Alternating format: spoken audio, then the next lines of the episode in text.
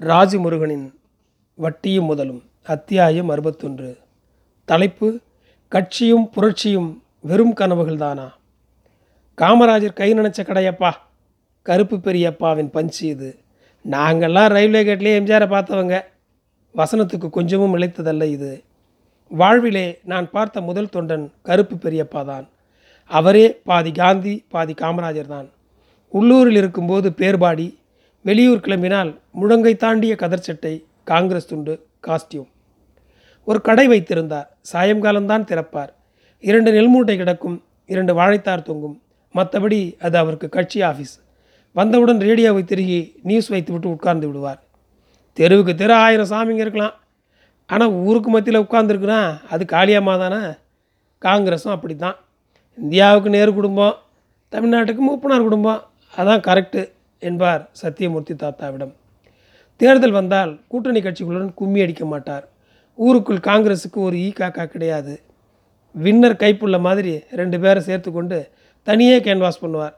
கூட்டணி கட்சிக்காரர்களிடம் தம்பி நாங்கள் சென்ட்ரலு நீங்கள் ஸ்டேட்டு தட்டி கட்டிட்டு வந்து பார்த்துட்டு போங்க என வெறியேற்றுவார். ஊருக்குள் முதன் முதலில் விஜயகாந்த் ரசிகர் மன்றம் வந்தபோது கொந்தளித்து விட்டார். ஏங்க காமராஜர் கால்பட்ட மண்ணில் இதெல்லாம் நடக்கலாமங்க? என ஒரு வாரம் ரவுசு கட்டினார். ஒரு ஓட்டு வீடு பழைய சைக்கிள் வெத்தலை பெட்டி இவ்வளவுதான் கருப்பு பெரியப்பா தன் குடும்பத்துக்கு சேர்த்து வைத்த சொத்துக்கள். ஏங்க மூணு பொம்பளை பிள்ளைங்களை வச்சுக்கிட்டு ஏதாவது சொத்துக்கு சேர்க்க வேணாமா? என யாராவது கேட்டால் உண்மையான காங்கிரஸ்காரனா இப்படி தான் இருக்கணும். காமராஜர் கக்கன் அப்புறம் இந்த கருப்பு என்பார் வெற்றிலை வாயோடு. ராஜீவ்காந்தி இறந்தபோது கதறி எழுதுவிட்டார் ஒரு வாரத்துக்கு கருப்பு கொடியை குத்தி கொண்டு திரிந்தார். இருபது வருடத்தில் ஒரு நாள் ஊருக்கு போயிருந்தபோது தான் அவரை பற்றி நினைத்தேன். செந்தில் ஃபாரின் போய் கொஞ்சம் குடும்பத்தை ஏற்றுக்கிட்டான்டா அவர் ரொம்பலாம் பேசுறதில்ல என்றான் அண்ணன். அவரை போய் பார்த்தேன். அதே காங்கிரஸ் கரைவேட்டியோடு வந்து கொண்டிருந்தார். காமராஜர் போயிட்டாரு மூப்பனாரும் போயிட்டாரு. இன்னும் தான் கருப்பு போகவில்லை என்றார் அதே பழைய சைக்கிளில் நின்றபடி. முதன் முதலில் நான் முரசொலி பார்த்தது செல்லூர் ராஜேந்திரன் சைக்கிள் கடையில்தான். ஏரியாவிலேயே அவர்தான் முரசொலி சந்தாதாரர். திராவிட கட்சிகளை ஊருக்கு ஊர் வளர்த்த சைக்கிள் கடைகளில் இவருடையதும் ஒன்று. Curling hair DMK turkey towel என கலைஞர் மாதிரியே கரகரப்பாக பேசி கொண்டு திரிவார். இங்கே பாரு கலைஞர் மாதிரி ஒரு ராஜதந்திரி உலகத்திலே கிடையாது. மூலக்காரங்க அவர் மட்டும் அமெரிக்காவில் பிறந்திருந்தாலும் வை உலகத்தையே ஒரு ஆட்ட ஆட்டியிருப்பார் என எப்போது பார்த்தாலும் பாராட்டு விழா போடுவார். அப்புறம் எதுக்கு அவர் தோக்குறாப்புல? என வம்புக்கு இழுத்தாள். முட்டா பாயசனம் இயேசுவியே கொண்ட சன்னம்ரா இது. இந்த கமல் எவ்வளோ கஷ்டப்பட்டு நடிக்கிறான்? எவனாவது பார்க்குறானா? ரஜினி உடம்பு வளையாமல் வந்து இந்த இப்படி இப்படி இப்படி இப்படி சிலிப்பிக்கிட்டு நடந்தான்னா பார்க்குறானுவோல்ல அதான் இந்த சனம். இங்கே பாரு நாங்கள்லாம் உசுறு நிற்கிற வரைக்கும் கலைஞர் கட்சி தான். அவர் வந்து உட்காந்து சோடா குடிச்சிட்டு போன கடடா இது. அந்த புகழ் போதும்ரா நமக்கு என்பார். ஒரு முறை திருக்கொள்ளம்பூருக்கு ஒரு கல்யாணத்துக்கு வந்திருந்தார் கலைஞர். நான் சுப்பிரமணிய தாத்தாவோடு போய் பின்னால் இருந்து கலைஞரின் சட்டையை பிடித்து இழுத்தேன். அவர் திரும்பி பார்த்து சிரிக்கும்போதே தடதடவன் அந்த ராஜேந்திரன் அவர் காலில் விழுந்து கண்ணீர் மல்க நின்ற காட்சி இப்போதும் நினைவில் இருக்கிறது. தஞ்சாவூர் திருவாரூர் கும்பகோணத்தில் ஏதாவது கட்சி மீட்டிங் என்றால் கட்டாரி மாமாவும் சோமு மாமாவும் தான் ஊரிலிருந்து வேன் எடுத்துக்கொண்டு கிளம்புவது. செல்லூரில் ராஜேந்திரன் ஏறினால் போய் வருகிற வரைக்கும் சோலோ மீட்டிங் போட்டு கொண்டிருப்பார்.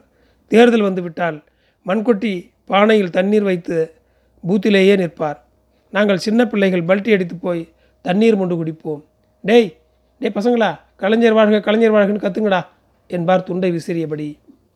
இப்போது போகும்போது பார்த்தால் சைக்கிள் கடை இருந்த இடத்தில் மளிகை கடை போட்டு அவர் மனைவி உட்கார்ந்திருந்தார். திமுக கொடி கட்டிய டிவிஎஸ் எக்ஸல் ஓரமாக கிடந்தது. ராஜேந்திரன் எப்படிடா இருக்காரு என்றதற்கு அண்ணன் சொன்னான். அதே வெறியோடு இருக்கார். போன வாரம் கட்சி ஒன்றிய குழு உறுப்பினர் சீட்டு கேட்டார். அவர் ஒய்ஃப் மாவட்டத்துக்கிட்ட போய் அவருக்கு சீட்டே கொடுத்துறாதீங்க ஏற்கனவே கட்சி கட்சின்னு இருக்கிற சொத்தையெல்லாம் அழிச்சது போதும். இப்போ பிள்ளைங்க சம்பாதித்தையும் அழிச்சிருவார். வீட்டை அடமானம் வச்சாலும் வச்சிருவார் அப்படின்னு அழுதுச்சான் அதனால் சீட்டு கொடுக்கல போல. ஆனாலும் வேகம் குறையலடா மனுஷனுக்கு என்றான். அப்போது உள்ளே இருந்து டிவி நியூஸ் சத்தம் கிரானைட் வழக்கில் தலைமறைவான துறை தயாநிதியை போலீசார் தீவிரமாக தேடுகின்றனர் என்றது.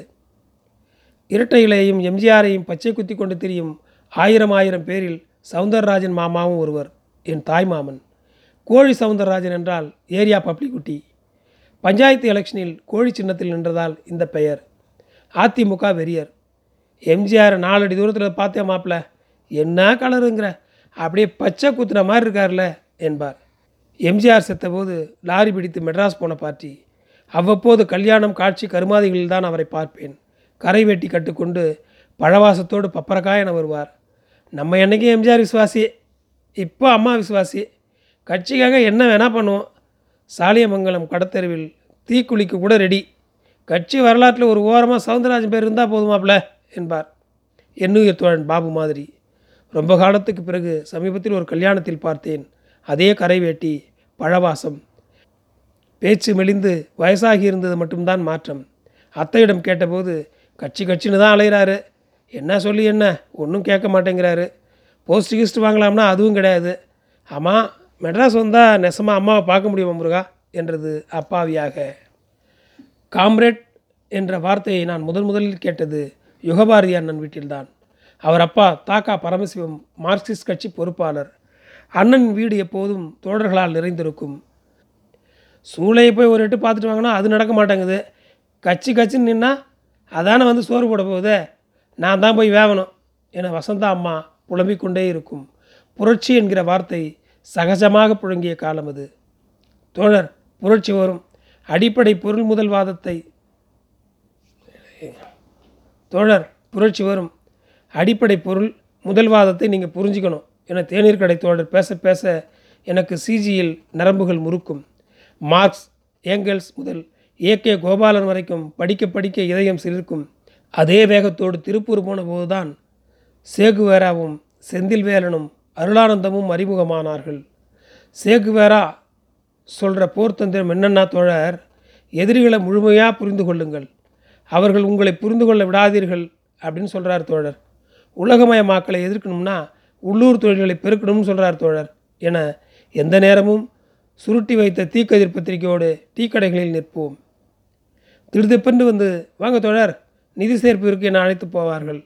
சாலைகளில் அங்கெங்கே நின்று உண்டியல் குலுக்குவார்கள். இரவோடு இரவாக காசு சேர்த்து அதிகார வெறியும் சாதி வெறியும் ஒழிகேன போஸ்டர் அடித்து ஒட்டுவார்கள். எப்போதும் கட்சி புரட்சி கனவுகள்தான் ஒரு நாள் திடுதிப்பென்று அருளானந்தம் செத்துப்போனார் சல்லிக்காசு இல்லாமல் குடும்பத்தை விட்டுவிட்டு போனார். பாரதியாரை விட பரவாயில்லை. அவரின் இறுதி பயணத்தில் இருபது பேருக்கும் மேலிருந்தோம். அங்கிருந்து நான் வந்த பிறகு ஏழு எட்டு வருடங்களுக்கு பிறகு சென்னையில் செந்தில்வேலனை சந்தித்தேன். ஈழப்பிரச்சனை உங்கள் கட்சி என்ன ஸ்டாண்ட் எடுத்திருக்கு? இவ்வளவு அப்பாவி தமிழ் மக்கள் சாவுறாங்க. கம்யூனிஸ்ட்டுங்க என்ன ஆணி பிடுங்குனீங்க? என காராசாரமான விவாதம் நடந்தபோது இரண்டு பேரிடமும் கையில் காசு இல்லை. இன்னொரு நண்பர் தான் ஹோட்டல் பில் கொடுத்து காசு தந்து கோயம்பேட்டில் செந்திலை பஸ் ஏற்றி விட்டான். இப்போதும் செந்திலோடு அவ்வப்போது ஃபோனில் பேசுவேன். போன வாரம் பேசிய போது என்னங்க? உங்கள் தலைவர் பர்த்டாவுக்கு அம்மா நேர்லேயே போய் வாழ்த்திருக்காங்க என்றேன்.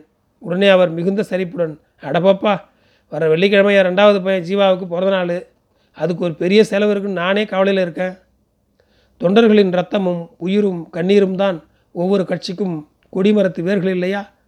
கலவரத்தில் போராட்டத்தில் அடிதடியில் தீக்குளிப்பில் உருவான கல்லறைகளின் மேல் எத்தனை எத்தனை சபதங்களும் வெற்றிகளும் கட்டப்பட்டன. தொண்டர்களின் உயிரிழைகளை இழுத்து இழுத்து தான் இத்தனை சிலந்திகளும் உருவாகின. காமெடியாக கலாட்டாவாக உணர்ச்சி பூர்வமாக கடந்து போய்விடுகிற தொண்டர்களை பற்றி யாருக்கும் எப்போதும் கவலை இல்லை. கட்சிகள் கம்பெனிகளாகி தலைவர்கள் அதன் எம்டிகளாகிவிட்ட பிறகு தொண்டர்களாவது குண்டர்களாவது இப்போதும் உணர்ச்சிகளில் சிக்கி கிடக்கின்ற தொண்டர்களை பார்க்க பாவமாக நினைத்துக் கொள்கிறேன். இருபது வருடங்களுக்கு முன்பு செல்லூரில் கால்நடை மருத்துவராக அப்பா வேலை பார்த்த நேரம். ஒரு மதியம் அவசரமாக வீட்டுக்கு வந்து ஒரு ஆளுக்கு சாப்பாடு கட்ட டேய் நீ வா என அழைத்து கொண்டு ஆஸ்பத்திரிக்கு கூட்டி போனார். அதற்குள் கொஞ்சம் ஊர்க்காரர்கள் அங்கே திரண்டிருந்தார்கள். ஆஸ்பத்திரியின் கொள்ளையில் உடம்பில் ஒரு போர்வையை சுற்றியபடி ஒரு இளைஞர் உட்கார்ந்திருந்தார். அப்பா அவருக்கு சாப்பாடு கொடுத்ததும் சாப்பிட்டார். போர்வையை விளக்கினால் தோள்பட்டையில் ரத்தம் வடிந்து காயமாக கிடந்தது. அப்பா அதற்கு வைத்தியம் பார்த்தார். அதற்குள் ஊர்க்காரர்கள் சேர்ந்து கொஞ்சம் பணம் திரட்டி கொண்டு வந்து அவரிடம் கொடுத்தார்கள். நைட் இங்கே தங்கிட்டு போங்க என சொல்ல சொல்ல அந்த இளைஞர் மறுத்துவிட்டு எல்லோருக்கும் நன்றி சொல்லிவிட்டு நடந்தே அங்கிருந்து போனார். யாருப்பா அது என கேட்டதற்கு அப்பா சொன்னார். விடுதலை புலிடா வேதாரண்யத்திலிருந்து நடந்தே வந்திருக்காரு. குண்டடிச்சு கையெல்லாம் டேமேஜாக இருக்குது பாஸ்கர் பார்த்து விசாரித்ததும் தான் எல்லாத்தையும் சொல்லியிருக்காரு. ரெண்டு நாளாக சாப்பிடல போல இருக்கு. இப்போ தான் கொஞ்சம் தெளிச்சி ஆகியிருக்காரு சீர்காழி போறாராம் என்றார். அன்று நான் பார்த்ததுதான் ஒரு தொண்டனின் உளரவே உளராத ரத்தம். நன்றி.